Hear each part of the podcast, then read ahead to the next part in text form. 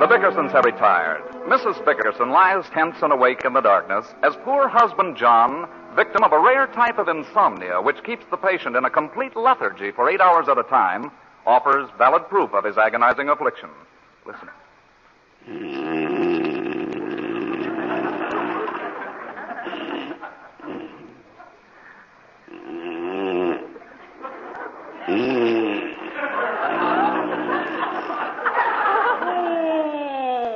This has been going on since nine o'clock.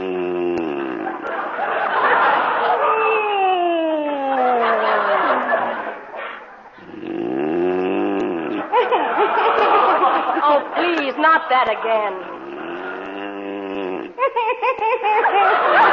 John, John, quit it. Well, what?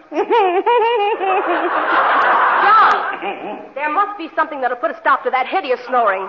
Why do you do it? Do what, Blanche? Snore. Hmm. Snore.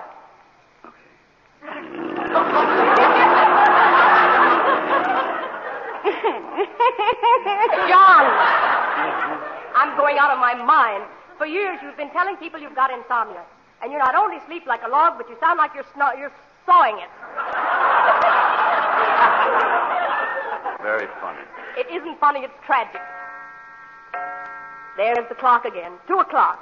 I've counted that thing chime 45 times since we went to bed, and I still haven't slept. Well, how do you expect to sleep if you're going to lie there counting chimes? Throw the darn clock out. It's keeping me awake, too. You wouldn't wake up if we had Big Ben in the room. Big Ben who? The house could fall down, and you'd never know it. Oh, that's not true, Blanche. You know I'm a very light sleeper. Light sleeper. About an hour ago, we had the worst thunderstorm I ever heard, and you never even budged. But why didn't you wake me? You know I can't sleep when it's thundering. I'm a nervous wreck. I've got crow's feet around my eyes. My forehead's all wrinkled. My chin is sagging. Yeah. I'm beginning to look like an old hag. It's true, isn't it? I wouldn't say that. Why not, John? I'll be awake for the rest of the night. You do think it's true, though, don't you? What's true? I'm beginning to look like an old hag. You are not beginning to look like an old hag. Why do you emphasize beginning? All right, you're not beginning to look like an old hag. That sounds even worse. Well, how do you want me to say it? Say I look beautiful. Okay, I look beautiful. Good night. Oh, I don't know how a man could be so cruel. Is it any wonder I'm getting old before my time? What time is it? It's after two o'clock and I haven't slept a wink. Well, go to sleep. You can't stand the sight of me, can you, John? I can stand it fine. Before we were married, you used to say such beautiful, poetic things. You don't Oh, anymore. well, Blanche, how do you expect me to feel poetic at 2 o'clock in the morning? You used to feel that way at three o'clock before we were married. say something poetic. Humpty Dumpty sat on the wall. Humpty Dumpty had a Oh, great fall. stop it. You're just trying to irritate me now. Well, what do you want me to say? You know what I want you to say. Okay. Blanche, when I look into your eyes, time stands still. Are you satisfied?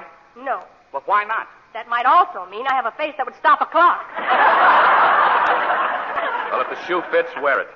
I want to get some sleep. You're not going to make me believe I'm hideous and ugly, John Dickerson. It isn't so long ago I won a beauty contest in my hometown. Long enough.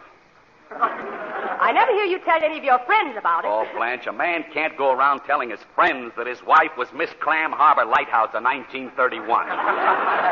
You make it sound as though I were the only girl in the contest. What about my sister, Clara? What about her? Plenty. You won it, didn't you? I'd like to hear you talk that way about Gloria Gooseby. Oh, now don't start with Gloria Gooseby. The way you drool every time you look at her, you'd think she was Miss America. I don't drool when I see anybody. I hate Gloria Gooseby. Then why do you keep inviting her here to dinner? I didn't invite her. You did. Don't change the subject. It weren't for the fact that her husband Leo is such a nice person, I wouldn't have either of them in the house.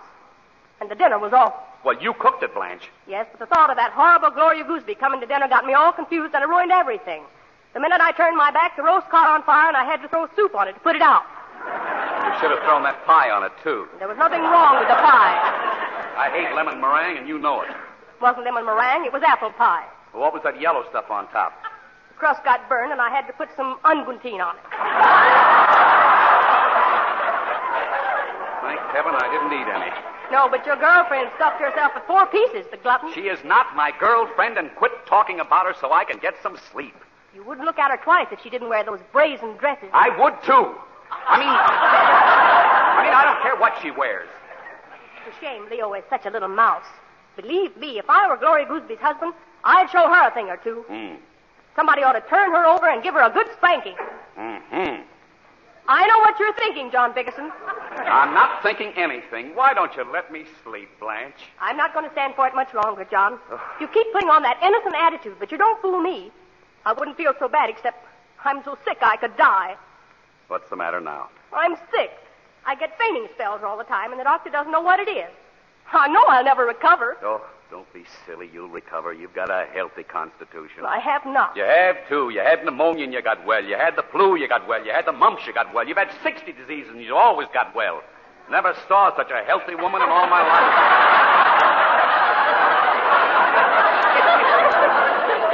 Well, what about these fainting spells? You'll recover from those too. But if you ever get lockjaw, you'll bust. Why don't you faint now so I can sleep? Of all the unsympathetic, unfeeling wretches, if you ever lost me, it wouldn't mean a thing to you. Oh, wouldn't it though? Well, you don't have to sound so eager. I'm not eager. I'm just sleepy. It's a good thing we don't have any children. I can just imagine what kind of a life a poor little child would have in this house. Hmm. To have a father who constantly raves and rants, selfish and thoughtless, a man who can't bear the sight of his own child. What are you talking about? Me sick in bed and the poor little infant crying his, in his crib, crying his heart out for a little attention. Blanche. Why don't you feed the baby, John? Me. John, why do you hate children so much? Because I can't bear them.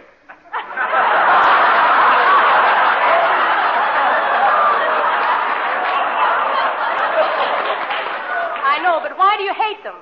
Blanche, all you want to do is keep me awake. Isn't that right? You would have been asleep long ago if you hadn't kept me awake with your snoring. Well, can I help it if I snore? Yes, you can. Dr. Marvin tells me there's something wrong with your nasal passages. Yeah. He says you have a deviated septum. Why don't you let him fix it? Okay, I'll have it fixed next week.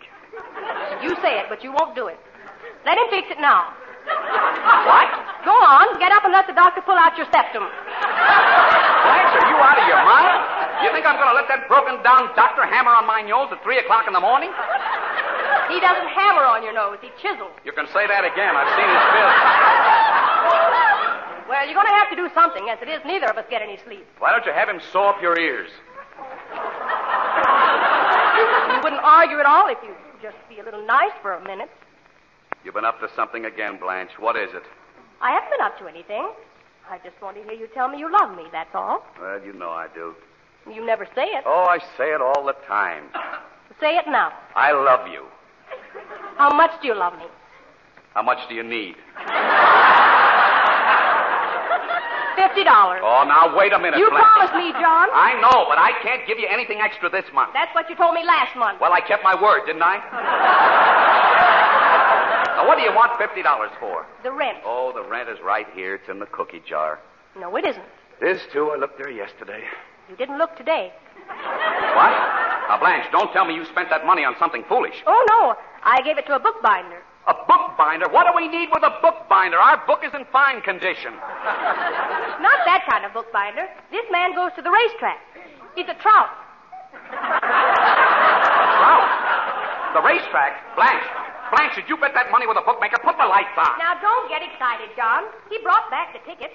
Here. Oh, a fifty dollar win ticket. How could you take my hard earned money and gamble it away on a horse? I work my fingers to the bone and you squander every penny I make. You never see me betting horses. I never been to a racetrack in my life. I what's the name of the horse? Valdina Rip. A bum. A worn out goat that hasn't won a race since Del Mar. Oh, Blanche, why did you do it? Did he win? No, he ran second. Fifty dollars tossed away. Ugh. Why are you tearing up the ticket, John? Because it's no good. I ought to make you eat the pieces. This is the worst thing you've ever done in your life, Blanche. Least you could have played him to place. Well, don't throw the pieces away, John. What makes you so sure it's no good? Well, you played the horse to win, didn't you? Yes. And he ran second, didn't he? Yes. Well, then the ticket's worthless. Here, watch your fifty dollars go out the window there. I knew you had something on your mind. I'm sorry, John. Yeah, what's the difference? Who won the race? Do you know? Yes, I heard it on the radio. Well, who won it? disqualified.